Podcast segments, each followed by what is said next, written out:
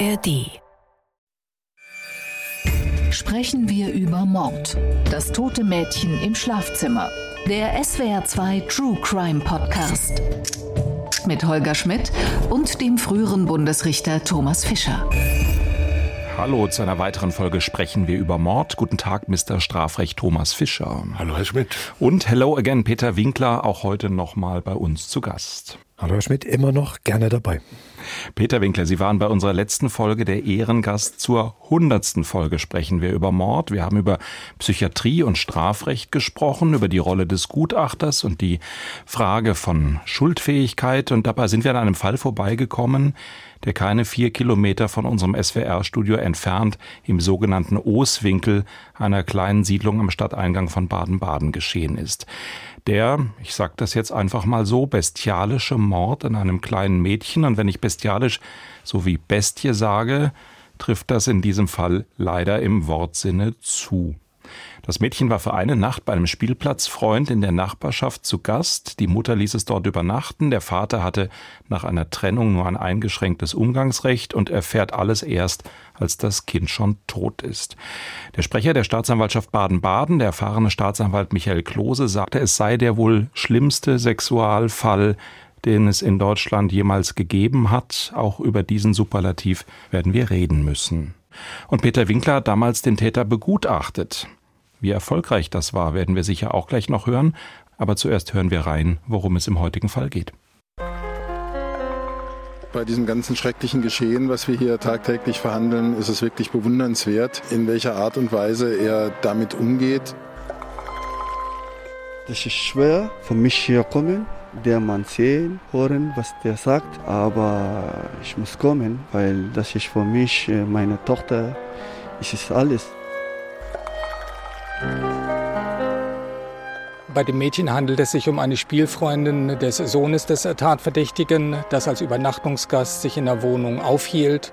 Es sollte am späten Abend wieder zurückgebracht bzw. abgeholt werden. Dazu kam es dann aber nicht.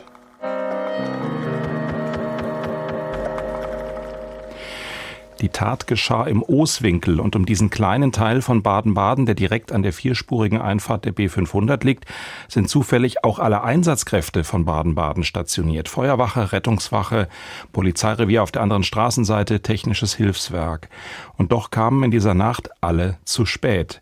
Isabel de May fasst uns den Fall zusammen. Die Kinder waren Freunde. Zweimal schon hatte die Sechsjährige bei ihrem gleichaltrigen Spielkameraden und dessen Vater in Baden-Baden übernachtet. Das Mädchen scheint sich wohlgefühlt zu haben. Am Wochenende des vierten Advents 2021 wollte es wieder bei seinem Freund übernachten. Sven M., der Vater des Jungen, hatte keine Einwände. Die Mutter des Mädchens ließ sich überreden. Am Sonntagmorgen war die Sechsjährige tot. Die Wohnung von Vater und Sohn brannte. Im Schlafzimmer fanden Einsatzkräfte die verstümmelte Leiche des Mädchens. Sven M. lag nach einem Suizidversuch bewusstlos und schwer verletzt im Garten der Nachbarn. Im September 2022 begann vor der großen Jugendkammer des Landgerichts Baden-Baden der Prozess gegen den 34-Jährigen. Sven M. schwieg vor Gericht über sich, sein Leben und die Geschehnisse in jener Nacht auf den 19. Dezember. Die Kinder sollen zunächst gemeinsam im Bett des Vaters gelegen haben. Der 34-Jährige surfte auf Pornoseiten im Internet. Zwischen 0 und 3 Uhr soll er seinen schlafenden Sohn ins Kinderzimmer getragen haben. Zurück im Schlafzimmer griff Sven M. zum Messer und tötete die Freundin seines Jungen mit einem Schnitt in den Hals. Er missbrauchte das tote Mädchen sexuell und verstümmelte die Leiche. Dann versuchte er im Schlafzimmer eine Gasflasche zur Explosion zu bringen.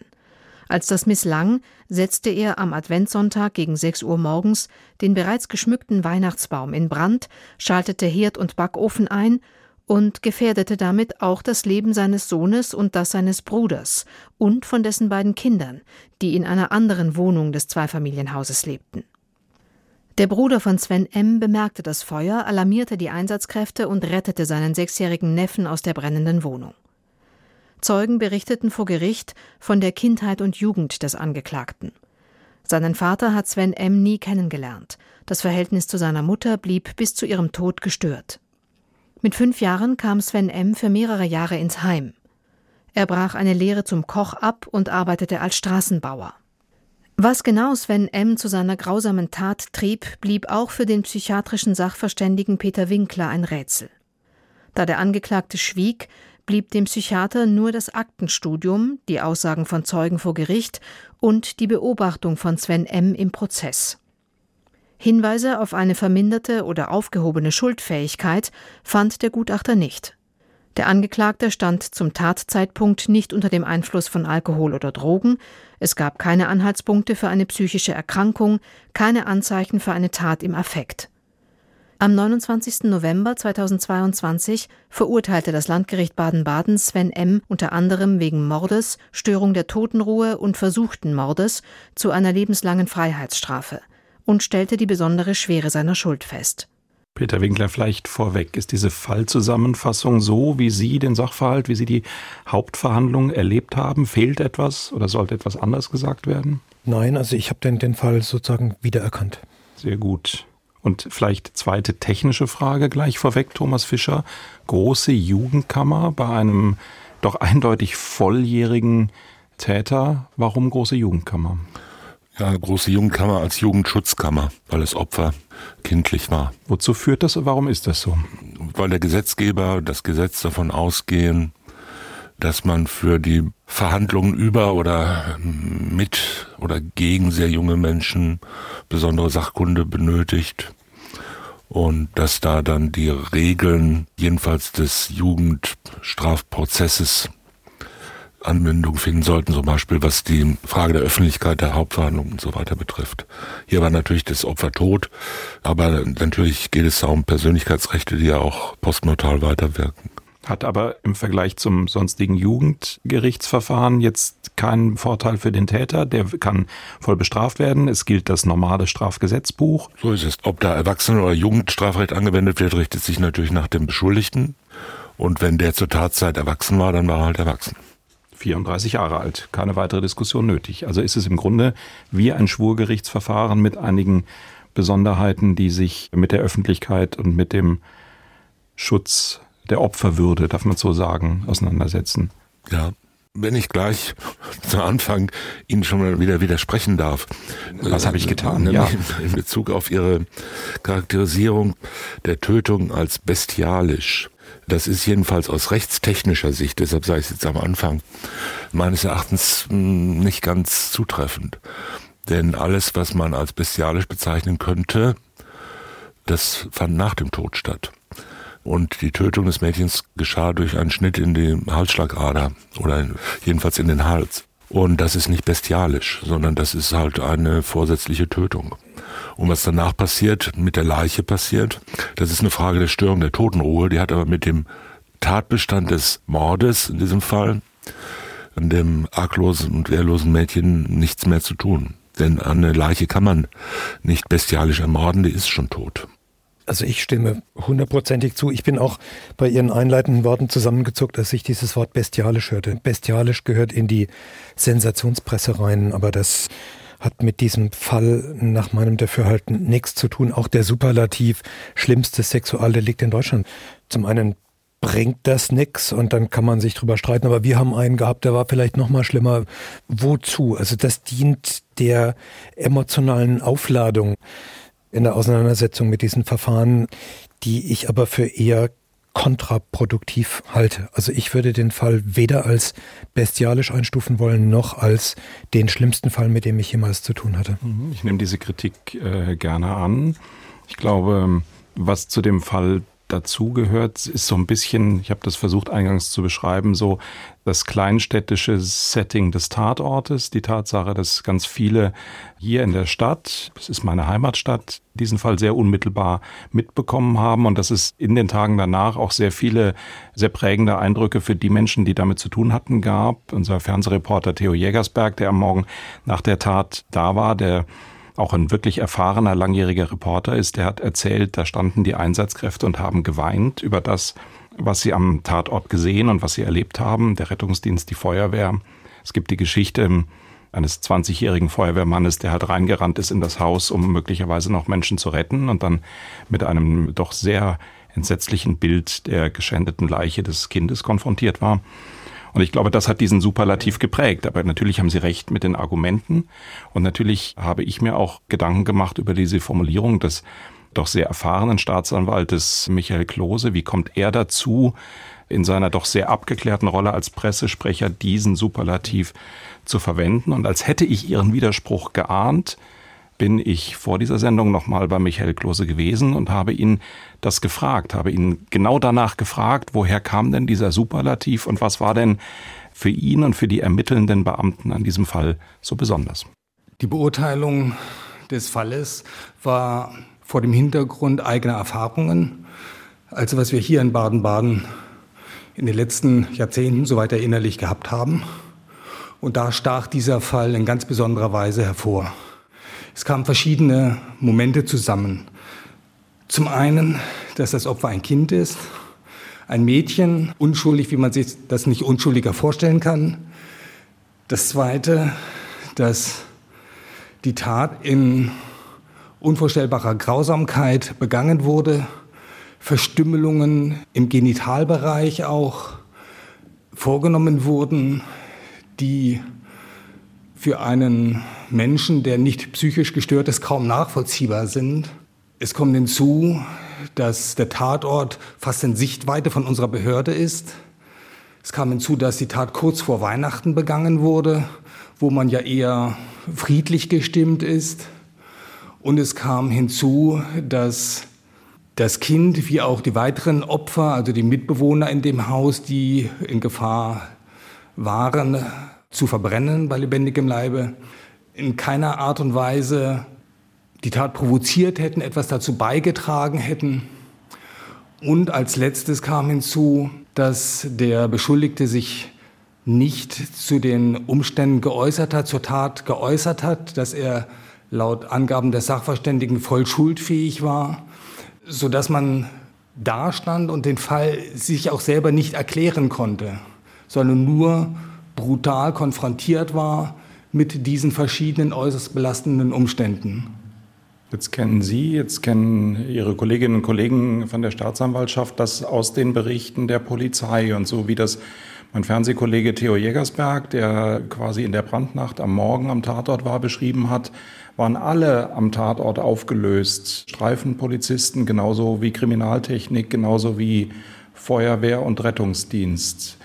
Ich kann mir vorstellen, das ist für diese Personen ja noch auf eine gewisse Weise eigentlich unmittelbarer, was sie dort erleben mussten. Das ist richtig. Wir äh, Staatsanwälte stehen ja in zweiter oder dritter Reihe, sind nur ausnahmsweise an einem Tatort, weil wir in der Regel mehr dort kaputt machen könnten, als eigene Erkenntnisse gewinnen.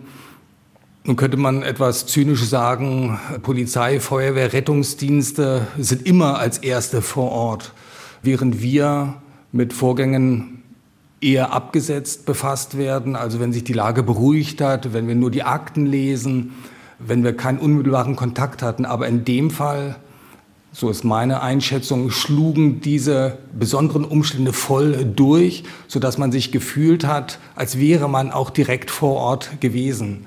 Zumal der Fall große Aufmerksamkeit in der Öffentlichkeit gefunden hat und eine Vielzahl von Anfragen auch als mich an als äh, Pressesprecher herangetragen wurden, sodass sich das immer und immer wieder erneuert hat und man gar nicht losgekommen ist von diesem Vorwurf.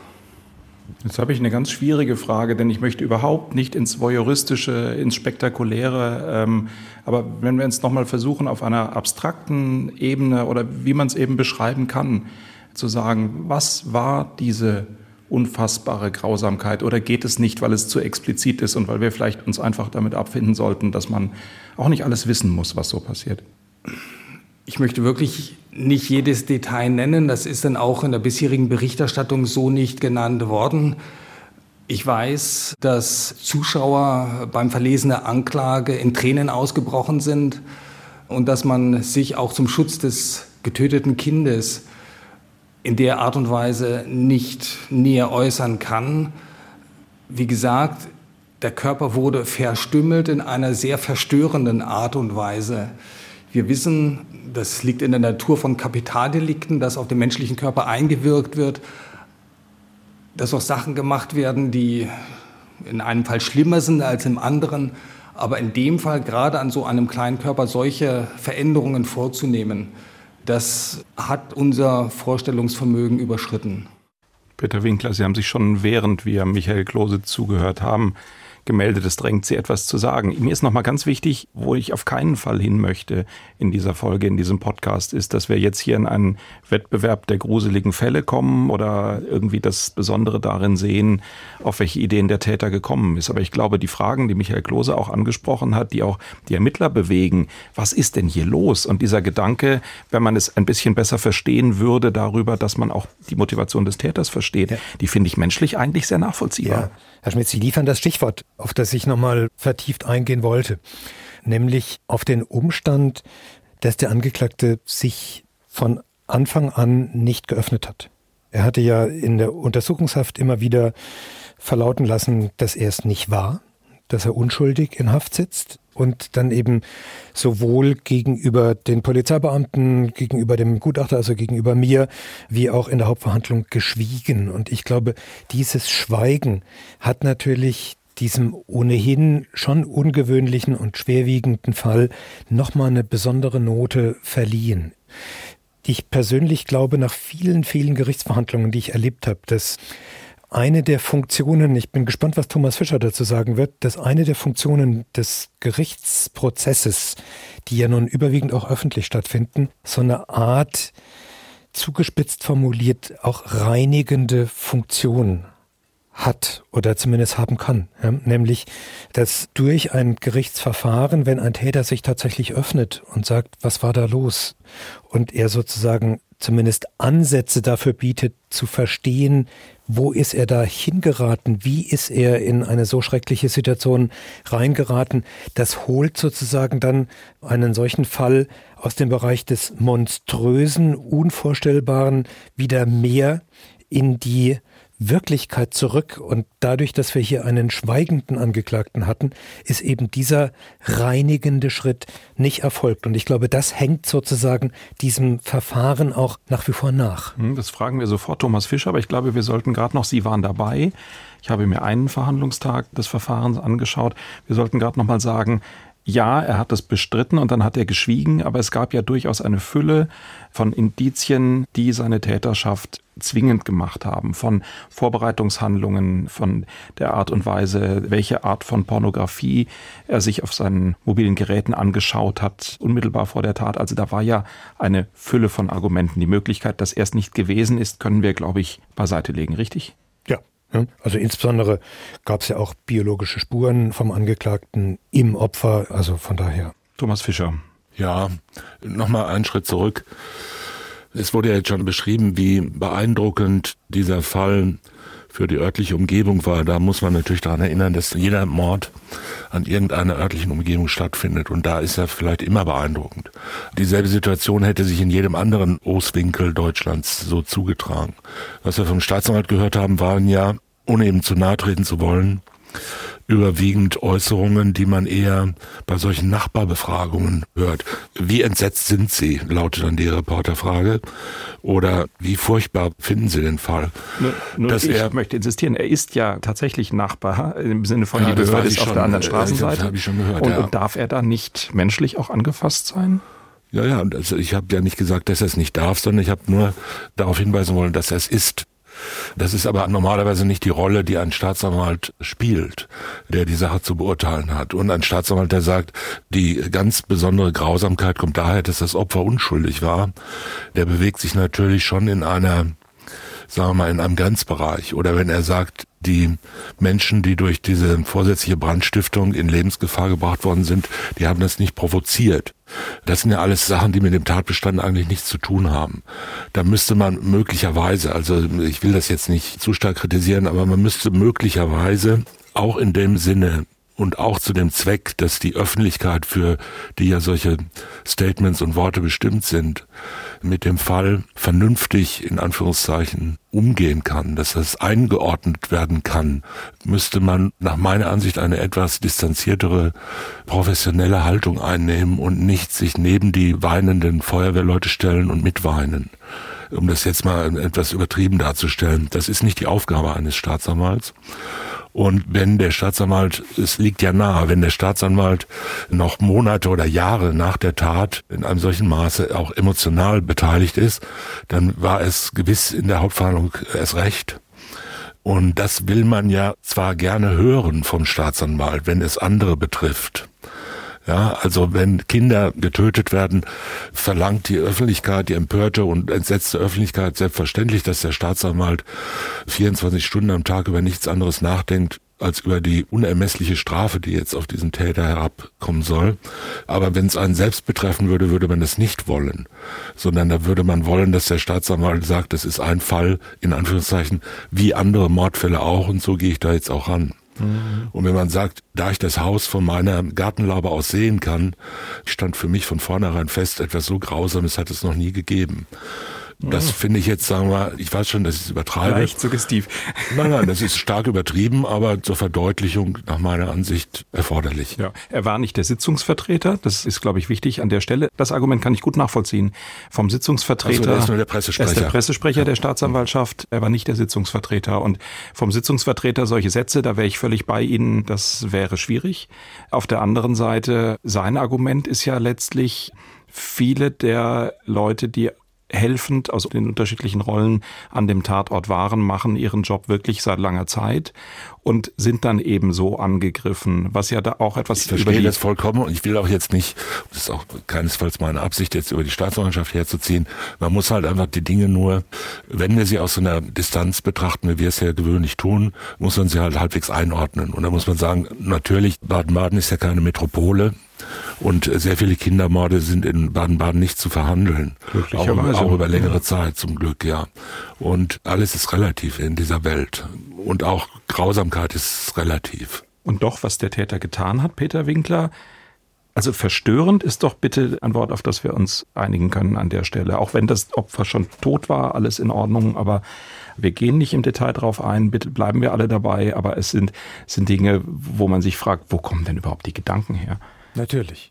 Der Fall ist verstörend. Der Fall ist ja auch deswegen verstörend, weil das ein Täter ist, der bis dahin noch nie mit Gewalttaten oder mit sexualdelinquenten Verhaltensauffälligkeiten in Erscheinung getreten ist.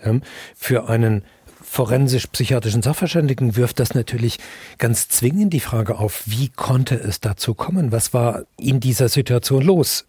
Von daher bin ich mit großer, großer Neugierde in diese Exploration rein, in der Hoffnung, etwas dazu zu erfahren. Aber wir hatten ja in der hundertsten Folge darüber gesprochen, dass ein Beschuldigter, ein Angeklagter sich nicht öffnen muss, weder gegenüber den Ermittlungsbehörden noch gegenüber dem Sachverständigen. Und wenn er für sich das Schweigen wählt oder sogar seine Unschuldsbeteuerung entgegen aller äußeren Indizien aufrechterhält, dann ist das seine Entscheidung mit der Konsequenz, dass man eben diese Fragen, wie konnte es zu einer so verstörenden Tat, da bin ich ganz bei Ihnen, kommen, dass man da viele Fragen eben tatsächlich unbeantwortet lassen muss, weil derjenige, der maßgeblich dazu Auskunft geben kann, nämlich der Täter selbst, dazu schweigt. Welche Erkenntnisse hatten Sie? Ich habe schon gesagt, ich war einen Verhandlungstag da, zusammen mit Georg Brandl, unserem Regisseur. Uns ist aufgefallen, dass der Angeklagte in seinem Äußeren erstaunlich war. Das war von der Kleidung her irgendwie, es passte irgendwie alles nicht. Es war eher so, ich gehe jetzt noch in die Disco, war die Kleidung, als ich bin jetzt hier vor, vor der Strafkammer. Der Kragen war seltsam hochgestellt. Es war so ein bisschen, ich weiß nicht, ich, ich hatte den Eindruck, es ist eher so eine Art Elvis-Parodie, die da vor mir steht. Es war auffällig, würde ich jetzt als journalistischer Beobachter sagen. Was sagt der Psychiater? Ach, Herr Schmidt, der Psychiater ist eher zurückhaltend, was also solche äußerlichen Präsentationen in der Gerichtsverhandlung betrifft. Ich meine, das ist ja eine Situation, die für den Angeklagten total neu war, die für ihn ganz sicher mit ganz massiven Belastungen verbunden war und dass man sich da in einer gewissen Weise präsentieren möchte und dass das dann vielleicht auch mal daneben ist. So einfach ist es nicht, okay. So einfach ist es nicht. Ich fand eher auffällig, und das war also schon in der gutachtlichen Exploration so. Und das hatte sich ja dann auch im Gerichtsverfahren fortgesetzt, dass man jetzt nicht den Eindruck hatte, da sitzt ein Häufchen Elend, ein Mensch, der unter dem Druck dessen, was er getan hat, schier zerbricht, sondern dass vom Angeklagten so eine Art, ja, Heiterkeit, Fröhlichkeit ausging, die eigenartig unangemessen war. Da würde ich mehr Augenmerk darauf richten, die emotionale Verfassung, die ich als inadäquat bezeichnen würde. Aber auch das kann so viele unterschiedliche Ursachen haben, dass man da sehr vorsichtig sein muss, alleine daraus allzu weitreichende Konsequenzen zu ziehen. Und um Ihre Frage zu beantworten, was hatte ich für die Begutachtung? Ich hatte die Ermittlungsakten. Es gab ja so gut wie keine Vorakten, weil es eben keine einschlägigen Vorstrafen gab. Es gab das eine oder andere, aber das war ja alles delinquente Pillepalle, aus der man gar nichts ableiten konnte und dann eben den Versuch der Ermittlungsbehörden über die Zeugenbefragungen sozusagen diese Person ein bisschen zu profilieren. Das war das, was man hatte. Diese wenigen Anknüpfungspunkte reichten im Grunde aus, zu sagen, dieser Mann kann nicht in schwerwiegender Weise psychisch krank gewesen sein, denn er ging ja einer geregelten Erwerbstätigkeit nach, war da durchaus geschätzt als zuverlässiger Arbeiter. Er war ja auch geschätzt, und das ist natürlich so ein, so ein gruseliger Aspekt dieses Falles gewesen. Er war ja auch geschätzt in den Kreisen dieser Kindergarteneltern, weil er als fürsorglicher Vater galt und als ein Mensch, der mit den anderen Kindergartenkindern fürsorglich umging, der zu denen Kontakt fand. Und es gab in einem frühen Ermittlungsstadium ja nun eine ganze Reihe von Eltern, die sich gar nicht vorstellen konnten, dass unser Angeklagter diese Tat begangen haben sollte. Also das waren so Indizien aus der Aktenlage, aus denen man psychiatrischerseits folgern konnte, das ist nicht das Erscheinungsbild eines schwer psychisch kranken, gar schizophrenen Menschen, das da von Zeugen beschrieben wurde. Also man nähert sich in solchen Fällen wie so eine Art Zwiebel sozusagen vom Rand her und versucht Anhaltspunkte dafür zu finden, wo ist was verrutscht, wo gibt es Hinweise auf psychische Auffälligkeiten. Und je weniger solche Hinweise, Anknüpfungspunkte Sie aus den Ermittlungsergebnissen finden, desto eher steht dann am Ende eben das Ergebnis, das reicht nicht, um hier eine psychiatrische Diagnose beziehungsweise ein Eingangsmerkmal im Sinne der Schuldfähigkeitsparagraphen hinreichend konkret festzustellen. Hm? Natürlich, wenn ich das noch sagen darf, natürlich sagt der Laie, jemand, der so etwas tut, der kann doch nicht normal sein. Da bin ich als Gerichtspsychiater ganz beim Laien. Ja? Auch für mich ist dieses Verhalten nicht normal. Man kann da ganz unterschiedliche Adjektive dafür finden. Ich bleibe bei nicht normal, aber, und das war ja ein Punkt, über den hatten wir in der 100. Jubiläumsfolge auch schon gesprochen, man muss sich vor diesem Zirkelschluss hüten aus nicht normal auf psychisch gestört oder gar auf schuldunfähig zu schließen. Dazwischen liegen viele, viele Zwischenschritte und genau das ist ja die Aufgabe des psychiatrischen Sachverständigen, diese Zwischenschritte zu erhellen und mit, wenn es entsprechendes Material gibt, mit entsprechendem Material anzufüllen und das dann entsprechend darzulegen. Thomas Fischer, jetzt ist was Spannendes passiert, aber vielleicht nehme ich es falsch wahr. Helfen Sie mir bitte. Jetzt hat Peter Winkler argumentiert, auch für seinen Weg ein Bild von dem Angeklagten zu finden, dass es so viele Stimmen aus dem Umfeld des Angeklagten, des später Verurteilten gab. Fürsorglicher Vater, war so nett auf dem Spielplatz, hätten wir dem nie zugetraut. Das ist eigentlich in ganz vielen der vergangenen 100 Folgen der Punkt, wo Sie sagen, ja, das ist ja immer so. Die Nachbarn sagen ja immer, der war völlig unauffällig, da kann man ja gar nichts draus ableiten. Das finden Sie ja überall. Niemand traut ja dem Mörder den Mord zu. Jetzt hören wir gerade vom Psychiater. Für den Psychiater ist das wichtig. Sehen wir jetzt die ganz unterschiedlichen Rollen oder bringe ich was ganz bös durcheinander? Sie bringen was durcheinander. Das ganz Böse lassen wir weg. äh, aber äh, ansonsten bestreite ich absolut, dass ich irgendwann mal gesagt habe, irgendetwas sei immer so. Ich sage höchstens, das ist nicht völlig ungewöhnlich. Das ist relativ häufig, ist relativ häufig oder naheliegend. Gut, gut. Das kommt daher, dass die Menschen so sind, wie sie sind. Ja, die sind nicht berufsmäßige Mörder und Serienkiller, sondern die sind fürsorgliche Väter und beliebte Arbeitskollegen.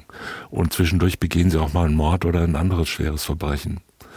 Wir haben die Öffentlichkeit, die Menschen insgesamt haben ein bestimmtes Vorstellungsbild davon, was normal ist und was unnormal ist, was man sich noch irgendwie erklären kann, so irgendwie so Banküberfall, das geht noch, ja, weil Geld will jeder haben. Aber kleine Kinder ermorden, um sexuelle Handlungen an ihnen auszuführen, da möchte ja keiner sagen, das habe ich mir auch schon mal überlegt. Oder da kenne ich auch einen, der das möchte. Damit verbunden ist natürlich von vornherein eine extreme Ausgrenzung solcher Persönlichkeiten aus dem Rahmen der menschlichen Gesellschaft, der man sich selber zugehörig fühlt. Das hat sehr viel damit zu tun, was man psychologisch Abwehr nennt. Denn, sagen wir mal, hochaggressive, auch sadistische Motive und unerlaubte sexuelle Motive sind ja nicht beschränkt auf die paar wenigen Fälle von Kindermördern, die wir in Deutschland pro Jahr fangen und einsperren, sondern die sind weit verbreitet. Es ist nur so, dass der in Anführungszeichen normale, normal sozialisierte und sich normal verhaltende Mensch durch eine Vielzahl von äußeren und inneren Faktoren so geleitet wird, dass er solche Impulse locker wegsteckt und sich nicht daneben benimmt, um das jetzt mal so auszudrücken. Also, dass er solche gewalttätigen oder sadistischen Impulsen nicht folgt, sondern sich gesetzestreu und deshalb auch sozial adäquat verhält. Manche können das mehr, manche können das weniger. Und manche können es fast gar nicht oder in bestimmten Situationen gar nicht. Das ist ja gerade die Frage, über die wir reden, wenn wir über forensische Psychiatrie reden. Und diese Abwehr ist natürlich auch in dem Täter selbst vorhanden. Das noch dazu zu sagen. Wenn ein Täter sich besonders, sagen wir mal, läppisch gibt, dann kann das selbstverständlich ein Ausdruck davon sein, dass er eine schwer gestörte Persönlichkeit ist. Es kann aber auch einfach nur ein Ausdruck von Angst sein und davon, dass er sich vorstellt, wie ein Unschuldiger sich zu verhalten hat. Wenn sich jemand dazu entschließt zu sagen, das Mädchen ist bei mir in der Wohnung getötet worden, aber ich war es auf keinen Fall, gibt's ja nicht den geringsten Anlass, wie ein Häufchen Elend auf der Anklagebank zu sitzen. Sondern da setzt man sich natürlich hin und sagt, wir beide, du, Gericht und ich, wir werden jetzt die Wahrheit rauskriegen, nämlich, dass ich unschuldig bin. Und so verhält man sich dann auch. Und je nach Bildungsstand und sozialer Schicht und so weiter kann das dann läppisch wirken oder übertrieben oder sensationsheischend, all das ist möglich. Von Anwälten zum Beispiel nimmt man das als berufstypisch Merkmal. hin, also als berufstypisches Merkmal so entgegen und sagt, er hat wieder seine übliche Schau abgezogen. Und das ist aber bei Angeklagten auch so. Der spielt ja in diesem Fall, der Herr Winkler hat schon gesagt, der spielt ja in diesem Fall die Rolle seines Lebens. So oft steht man ja nicht vor der lebenslangen Freiheitsstrafe. Und da spitzt sich alles zu, ja. Und da muss man sich irgendwie verhalten. Man hat große Angst vor dieser Gerichtsverhandlung. Und man ist in höchstem Maße befangen und drumherum sind lauter, wie wir gehört haben, Menschen, die einen für eine Bestie halten. Und da muss man sich halt irgendwie präsentieren. Und wenn das daneben geht, dann geht's halt daneben. Eine letzte Bemerkung noch für ein Gericht. Das klingt jetzt vielleicht wieder irgendwie ein bisschen überraschend. Ist diese Konstellation, wie soll ich sagen, nicht normal in dem Sinne, dass man sagt, das ist nicht belangvoll ist natürlich hochgradig belangvoll, aber es ist insoweit normal, als man halt hergeht und sagt, okay, da ist ein Mensch, ein Kind getötet worden, offensichtlich vorsätzlich getötet worden und es gibt einen sehr dringenden Tatverdacht, dass der Beschuldigte der Täter war und sagt, ich war es nicht, aber sonst sage ich nichts zum Beispiel. Ja? Und man weiß jetzt nicht, ist der irgendwie verrückt, ist der, was hat ihn dazu gebracht? Aber aus der Sicht eines Richters muss man ja sagen, irgendwas hat ihn ja dazu gebracht. Alles menschliche Handeln ist ja irgendwie motivgesteuert. Ob er zum Beispiel diese Verstümmelung an dem Kind schon vor der Tat beabsichtigt hat, weiß man ja nicht. Vielleicht ist es so über ihn gekommen. Vielleicht hat er das Kind sexuell missbraucht und hat er Angst gekriegt, dass sie ihn verrät. Kann ja alles sein. Und dann hat er sie getötet und dann ist irgendwas in ihm durchgebrannt. Kann auch sein. Aber aus Sicht eines Richters ist es, wie soll ich sagen, ist es fast egal. Ja, der wird schon einen Grund gehabt haben. Und er hat das Kind ja nicht versehentlich getötet und die Leiche nicht versehentlich verstümmelt, sondern er hat es getan, weil er es wollte. Und ob er es gewollt hat, weil er denkt, ich will auch mal ein schweres Verbrechen begehen, oder ob er es gewollt hat, weil er sagt, ich kann nicht anders mit meinen Trieben umgehen, oder ob er es gewollt hat, aus irgendwelchen hundert anderen Gründen, im letzten Ergebnis eigentlich gleichgültig, in Anführungszeichen, wenn man davon absieht, dass man sagt, okay, es gibt eine von diesen 100 Möglichkeiten, eine von denen. 100 Möglichkeiten der Motivation ist, dass er nicht dazu in der Lage war, seine Motive und seine aggressiven Impulse zu steuern. Ja, das wäre eine Möglichkeit. Und diese Möglichkeit untersucht der psychiatrische Sachverständige. Sonst untersucht er keine. Und wie die Gedanken in seinen Kopf reingekommen sind, weiß er auch nicht, kriegt der Psychiater auch nicht raus. Und was er da mit diesem kinderpornografischen Zeug und sadistischem pornografischen Zeug gemacht hat, weiß man auch nicht ganz genau. Er wird sich nicht angeschaut haben, um sich zu empören, sondern eher um sich zu erfreuen. Aber auch das ist ja nicht völlig ungewöhnlich. Ja? Millionen von Menschen schauen das Zeug an, ohne Kinder umzubringen. Das heißt, man kann zunächst mal ja relativ, wie soll ich sagen, gelassen, in Anführungszeichen gelassen an diesen Mordfall herangehen und sagen, gut, der hat das Kind umgebracht, er hat an der Leiche schwerwiegende Gewalttaten, sexuelle Handlungen vollzogen und das hat er gewollt. Nicht spricht dagegen, dass er es gewollt hat. Und jetzt schauen wir mal, wenn was dagegen spricht, wird es uns der Psychiater sagen. Und wenn nicht, dann halt nicht aus so einer forensischen, also jetzt juristisch-forensischen Sicht heraus, ist der Fall jetzt nicht so sensationell schwierig. Man geht auch jetzt nicht, schwierig ich habe mehrere solche genau. Fälle, sowohl als Tatrichter, als auch sehr viele solche Fälle als Revisionsrichter gesehen. Man geht da nicht abends nach Hause, legt sich ins Bett und grübelt drei Stunden darüber nach, warum hat er es wohl getan. Also ich tue das nicht, habe es auch früher nicht getan. Solche Fälle kommen immer wieder vor. Ja, und auch Fälle, wo diese Art von Verstümmelungen oder von Gewalttätigkeiten vor der Tötung passieren. Und die Tötung nur dann der letzte Akt ist, was man dann wirklich als hochgradig grausam bezeichnen kann. Aber nicht bestialisch. Nein, bestialisch sollte man den Bestien vorbehalten. Gut, gut, und Menschen sind keine Bestien, sondern, sondern Menschen. Ja. Der Vorsitzende Peter Winkler hat in seiner Urteilsbegründung gesagt, die Tat weise rituelle und Amok-ähnliche Züge auf. Können Sie dem beitreten? Ach, dazu möchte ich lieber schweigen. Was ich sagen kann, ist nochmal ergänzend zu Ihrer vorherigen Frage. Man geht an solche Fälle mit einer gewissen Systematik heran. Also ausgehend von diesem nicht normal. Es gibt ein paar mögliche Szenarien, die es zunächst auszuschließen gilt. Das erste Tatszenario ist, der im klassischen Sinne psychisch kranke Täter. Schizophrenie, hat irgendwelche Wahnvorstellungen, religiöse Eingebungen, die ihm gesagt haben, du musst das jetzt mit diesem Kind so tun oder Stimmen, die ihn dazu auffordern, so etwas zu tun. Also schwere psychiatrische Erkrankungen, die aber eben in aller Regel ihre Spuren im Alltagsleben des Betroffenen hinterlassen und von daher, wenn solche Erkrankungen vorhanden sind, da muss man kein Psychiater sein, um die aufzudecken, sondern solche Menschen treten gegenüber ihrer vertrauten Umwelt auf einmal verändert auf. Der Laie kann vielleicht jetzt nicht die Differentialdiagnose zwischen katatoner Schizophrenie und paranoid-halluzinatorischer Schizophrenie treffen, aber er kann sagen, der ist nicht mehr so, wie wir ihn kennen, der hat sich verändert. Und genau nach solchen Eindrücken fragt man dann auch in der Gerichtsverhandlung die Zeugen, als Sachverständiger gezielt, um eben Material für eine solche Hypothese, die Hypothese der krankheitsbedingten Tat zu finden. Eine zweite Möglichkeit, die sich einem bei so ungewöhnlichen Tatkonstellationen aufdrängt, wäre die sogenannte drogeninduzierte Psychose. Jemand hat in dieser Nacht Drogen genommen und hat dadurch einen akuten, drogenbedingten geistigen Verwirrtheitszustand erlitten, aus dem heraus ähnliche Abläufe in seinem Gehirn ablaufen, wie sie bei schizophrenen Patienten ablaufen können, mit den gleichen Konsequenzen, nämlich dass aus krankhaften Realitätsverkennungen heraus solche schlimmen Straftaten begehen.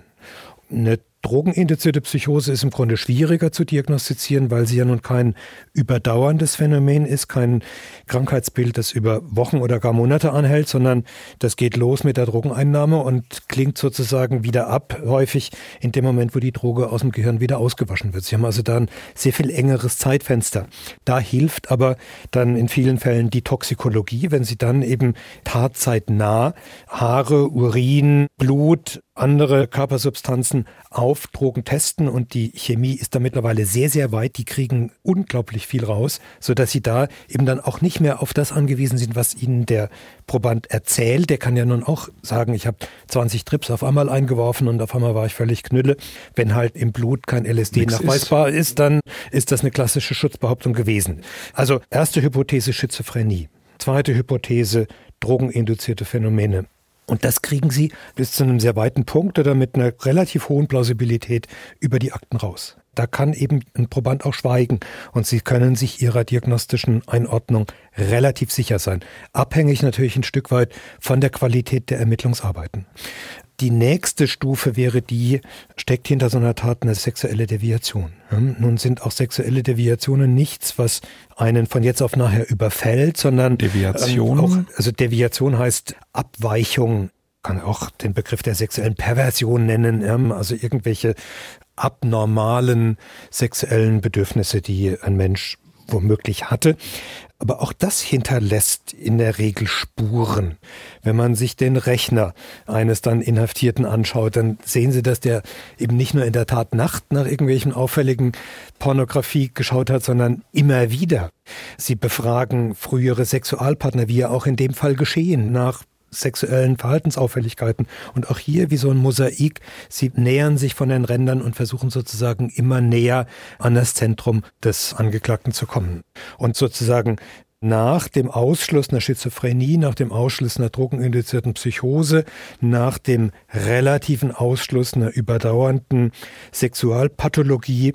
Sind sie dann im Bereich Frage Persönlichkeitsstörung, ja oder nein, wobei auch hier die Diagnose einer Persönlichkeitsstörung in erster Linie über biografische Auffälligkeiten erfolgt. Das heißt also, je normaler, die normaler je geregelter, je sozial integrierter jemand gelebt hat, desto weniger Anhaltspunkte werden Sie für eine Persönlichkeitsstörung finden. Wir haben ja hier in unserem konkreten Fall das, was man so als schwere Kindheit als Schlagwort bezeichnet. Aber auch darüber hatten wir ja in unserer Jubiläumsfolge schon gesprochen, dass schwere Kindheit, zumindest nach aktuellem Duktus in der forensischen Psychiatrie nicht ausreicht, um eine verminderte Steuerungsfähigkeit oder gar eine Schuldunfähigkeit zu begründen. Es ist ein Belastungsfaktor, der eventuell bei der Strafzumessung zu berücksichtigen ist. Aber entscheidend ist immer der psychische Zustand eines Angeklagten im Tatzeitraum. Und es geht um die Frage, wie viele psychische Auffälligkeiten finde ich da, die am Ende auf die sozusagen forensisch-psychiatrische Gretchenfrage hinauslaufen, hätte er sich in einer gegebenen Situation auch anders verhalten können, als er sich womöglich verhalten hat. Und wenn diese Frage mit Ja zu beantworten ist, dann ist er eben schuldfähig gewesen. Und dann sind wir, Thomas Fischer, bei der in Anführungszeichen normalen Mordverurteilung beim zwangsläufigen Strafmaß lebenslang. Und der Fall darf uns zwar verstören, aber ist eigentlich rechtstechnisch einfach, oder? Antwort ist ja. Herr Winkler, ich würde gerne nochmal über die Pornografie sprechen. Es gibt ja häufig die These, bei dieser Art von Gewaltdelikten oder auch bei einer anderen Art, die mit einer Art amokartigen Gewalt zu tun hat, sehr, sehr harte Pornografie oder Gewaltvideos oder Gewaltcomputerspiele könnten Tatauslöser sein. Was sagt der Psychiater dazu? Es ist eine Kontroverse, die es seit langem gibt, die nach meinem Dafürhalten noch nicht endgültig beantwortet ist. Es gibt natürlich immer wieder spektakuläre Einzelfälle, wo man schon den Eindruck hat, dass im jeweiligen Einzelfall der übermäßige Konsum von Shooterspielen, von Ballerspielen, von virtuell inszenierter Gewalt bei einem späteren Täter die Schwelle abgesenkt hat. Aber auch da gilt, was Thomas Fischer vorhin schon in anderem Zusammenhang gesagt hat, Millionen von jungen Menschen spielen tagtäglich Ballerspiele und zum Glück nur ein ganz geringer Bruchteil endet dann als Amokläufer oder als Killer, als jemand, der aus scheinbar unverständlichen Motiven eine schwere Gewaltstraftat begeht. Und sozusagen, was diesen Einzelnen, der dann diese Schwelle überschreitet, da unterscheidet von den vielen, die es beim Ballerspielen belassen, das sind im Grunde wissenschaftlich ungelöste Fragen. Zum Ende, Thomas Fischer, würde ich gerne nochmal auf den Reinigungseffekt zu sprechen kommen, den wir am Anfang aus unterschiedlichen Gründen besprochen haben. Diese Erwartung an den Strafprozess, dass natürlich der Täter eine angemessene, eine gerechte Strafe bekommt, aber auch so ein bisschen die Erwartung der Öffentlichkeit, dass mit dem Täter was passiert und dass die Tat verständlich gemacht wird. Das ist auch was, was wir immer wieder als Thema bei unseren Fällen haben. Und hier in diesem Fall ist jetzt, finde ich, sehr überproportional eben von diesem Reinigungseffekt, von dieser Erwartung, es verstehen zu wollen, eben wegen der besonderen Umstände gesprochen worden. Jetzt haben wir uns gerade darauf geeinigt, es ist dann eigentlich unterm Strich, weil der Täter keine besonderen psychiatrischen Merkmale aufweist, ein ganz normaler Mordprozess. Diese Reinigungseffektserwartungen stellen wir also zurück oder haben wir die Erwartung erfüllt bekommen und sind noch nicht zufrieden? Oder wie gehen wir damit um? Nein, ich würde es vielleicht ein bisschen anders formulieren wollen. Und etwas in Anführungszeichen psychologischer oder sagen wir mal massenpsychologischer. Wir reden jetzt hier von einer speziellen Gewalttat.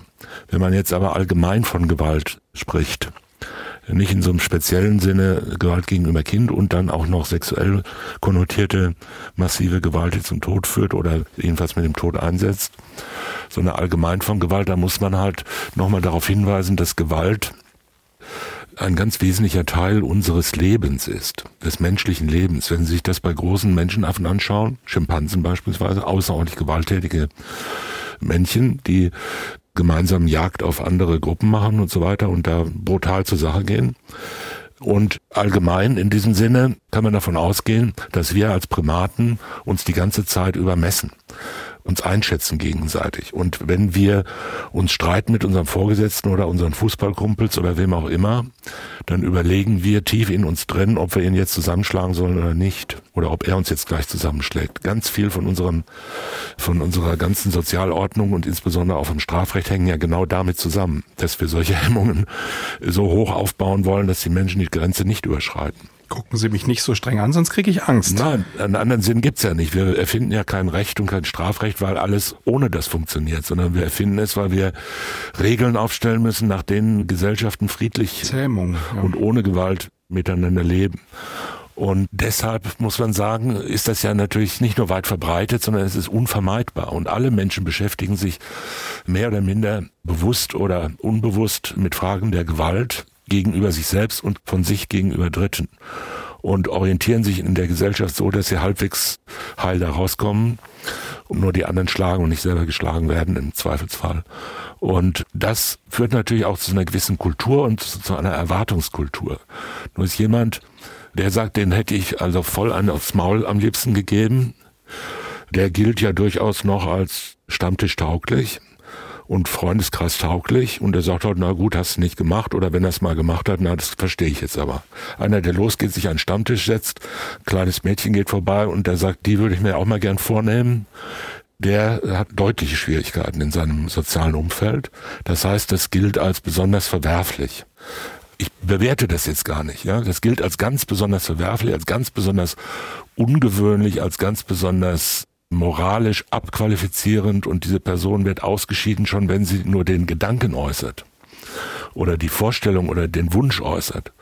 Damit muss man immer umgehen. Das heißt, auch die Erwartungen, die eine Gesellschaft, eine Öffentlichkeit zum Beispiel an einem solchen Prozess hat, sind andere. In einem Prozess um ein schweres oder gar tödliches Sexualdelikt an einem Kind verlangt die Öffentlichkeit eine außerordentlich glaubhafte Distanzierung der Autorität Gericht als Repräsentant der allgemeinen Meinung und als Repräsentant der Macht, der Staatsmacht. Ja, es ist ja die Staatsgewalt, die da oben sitzt in den Roben. Und die sagt jetzt, wie gehen wir mit solchen Leuten um? Ja, wie gehen wir mit jemandem um, der sowas gemacht hat? Natürlich sagt man, ich bin voller Mitleid, ich bin voller Empathie, ich muss weinen, wenn ich an das kleine Mädchen denke. Diese kleinen Kinder da auf dem Spielplatz, wie schrecklich muss es gewesen sein und so weiter. Das ist ja alles Wirklichkeit, das ist ja alles Wahrheit. Ja. Gleichwohl ist es so, dass dahinter natürlich auch dieses extreme Erschrecken steht, dass die Gewalt und in diesem Fall so eine sexuell motivierte Gewalt sich in einer solchen Form durchbricht in einer Umgebung, wo der Mann unauffällig war, wo er aussah wie alle anderen, wo er ein beliebter Kollege war und so weiter. Das könnte ja jeder sein. Der hat noch nie vorher sowas gemacht und plötzlich schneidet er ein Mädchen die Kehle durch und massakriert es. Jeder, der da draußen vorbeigeht, könnte es auch sein. Das ist ein großer Schrecken. Und zwar nicht nur deshalb, weil da draußen einer vorbeigeht, sondern weil jeder auch ganz, ganz, ganz, ganz tief in sich drin denkt, das könnte ja vielleicht auch sogar ich sein der sowas macht. Ja, der sagt, den könnte ich abstechen und dann steche ich ihn halt irgendwann ab. Wenn es nicht rauskommt, dann würde ich es machen. Ja, wenn ich nicht erwischt würde, dann würde ich den abknallen. Hm. Gut, gut. Ich, Nein, wir wollen nicht in die Details des Falles gehen, aber Nein, ich, ich, kann für mich in tiefer, tiefer Sicherheit sagen, auch in der dunkelsten Stunde meines Lebens komme ich nicht. Herr Schmidt, ich rede ganz allgemein. Uh. Ich rede allgemein über massive Gewalt. Und diese Abwehr, die Sie mir jetzt demonstrieren, bestätigt mich darin, meinen Gedanken fortzuführen. Ich möchte meinen Anwalt sprechen. Nein, nein. Ich rede rede über ihr Unbewusstes und ich rede über, über sozusagen atypische Abgründe, die in uns lauern und die wir ja zu einem aller, aller, allergrößten Teil wunderbar regulieren.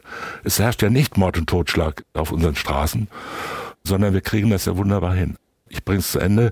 Ich wollte damit nur sagen, die Öffentlichkeit erwartet von einem solchen Prozess natürlich erstens eine angemessene Bestrafung. Das ist aber ja auch nur ein Cura posterior sozusagen. Das kommt ja erst am Schluss, dass man sagt, der muss bestraft werden. Der muss jetzt nicht umgebracht werden, der muss nicht geheilt werden, der muss bestraft werden. So. Und sie verlangt aber auch, dass das Gericht, der Staat, die Macht feststellt. Das ist sowas extrem Schreckliches. Das ist sowas extrem Unerwünschtes. Ja, niemand darf so sein wie der. Der muss lebenslang im Knast. Der muss lebenslang weggesperrt werden, weil wir alle nicht so sind. Und es besteht auch überhaupt keine Gefahr, dass wir so werden könnten. Hm. Vielleicht noch eine Anmerkung aus meiner Sicht. Ich bin ja nun Mediziner und bin kein Jurist und bin insbesondere kein Justizhistoriker. Aber es ist schon so ein bisschen ein Steckenpferd von mir, mich auch mit der Vergangenheit von Rechtsprechung zu befassen. Und das Geständnis hat zu allen Zeiten in Gerichtsprozessen einen ganz hohen Stellenwert gehabt, bis hin zu einem Punkt, wo man Tatverdächtige auf sadistischste Weise gefoltert hat, um dieses Geständnis zu, zu bekommen, als einen notwendigen Teil des Prozesses. Ich will mein Wort von vorhin nochmal aufgreifen, dieses Reinigungsprozesses.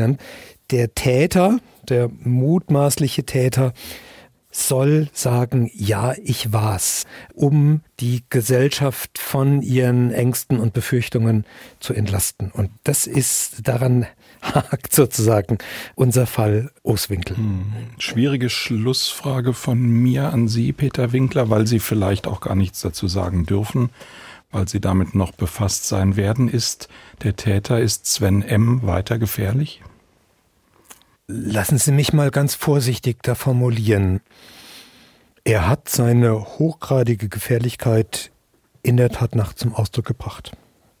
Und zum jetzigen Zeitpunkt, das liegt ja nun noch nicht lange zurück, muss man davon ausgehen, dass die inneren Prozesse, über die wir ja nichts wissen, die zu dieser hochgradigen Gefährlichkeit geführt haben, dass die in beliebiger Situation erneut reaktiviert werden können. Von daher würde ich sagen, ja, also wenn ich jetzt ein Prognosegutachten zu erstatten hätte, würde ich sagen, die in der Tat zum Ausdruck gekommene Gefährlichkeit besteht mit hoher Wahrscheinlichkeit weiter fort, weil wir über die inneren Prozesse nichts wissen und weil wir nicht wissen, welche Qualität an innerer Verarbeitung beim Herrn M. eingesetzt hat. Das wird womöglich in 10 oder 15 Jahren, wenn Prognosegutachten ernsthaft anstehen, ganz anders beantwortet werden, in Abhängigkeit vom weiteren Verlauf. Herrn M. werden im Haftverlauf sicher Therapieangebote gemacht werden und dann geht es darum, wie lässt er sich darauf ein, was offenbart er von sich, wo taktiert er womöglich weiter. Also das zum jetzigen Zeitpunkt muss man davon ausgehen, die ungeklärten Mechanismen die zu dieser schrecklichen Tat geführt haben, sich wiederholen können. Und wie sich das in Zukunft entwickelt, darüber kann man im Moment noch keine Vorhersagen treffen. Und ganz deutlich, häufige Hörer dieses Podcastes wissen es, er hat lebenslang mit der Feststellung der besonderen Schwere der Schuld bekommen. Eine Diskussion um eine Freilassung ist über viele, viele, viele Jahre kein Thema.